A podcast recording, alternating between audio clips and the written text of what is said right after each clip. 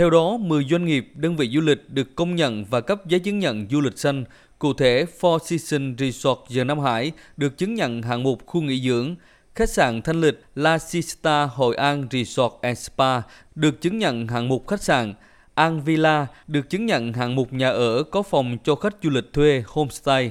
Biệt thự du lịch sân thượng và ngôi sao An Bàng đạt chứng nhận hạng mục homestay. Công ty trách nhiệm hữu hạn du lịch Hội An Everest, công ty Smith Travel, công ty trách nhiệm hữu hạn duy nhất Đông Dương đạt chứng nhận hạng mục lữ hành.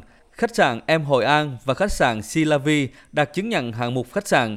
Những điểm đến này đã hình thành các sản phẩm du lịch xanh được du khách quốc tế và trong nước tích cực đón nhận. Tỉnh Quảng Nam là địa phương đầu tiên trong cả nước ban hành Bộ Tiêu chí Du lịch xanh. Bộ tiêu chí này được xây dựng với sự hỗ trợ của chương trình du lịch bền vững Thụy Sĩ, trên cơ sở tham khảo các tiêu chí của 25 bộ tiêu chí du lịch bền vững được áp dụng trên phạm vi quốc tế và được điều chỉnh để phù hợp với doanh nghiệp du lịch vừa và nhỏ và điều kiện kinh doanh thực tế tại Việt Nam.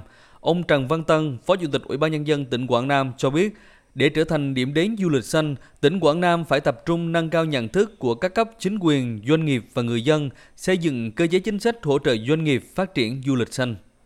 Nội hàm của du lịch xanh là có ba cái thành tố trụ cột. Thứ nhất là du lịch xanh là phải đảm bảo phát triển bền vững.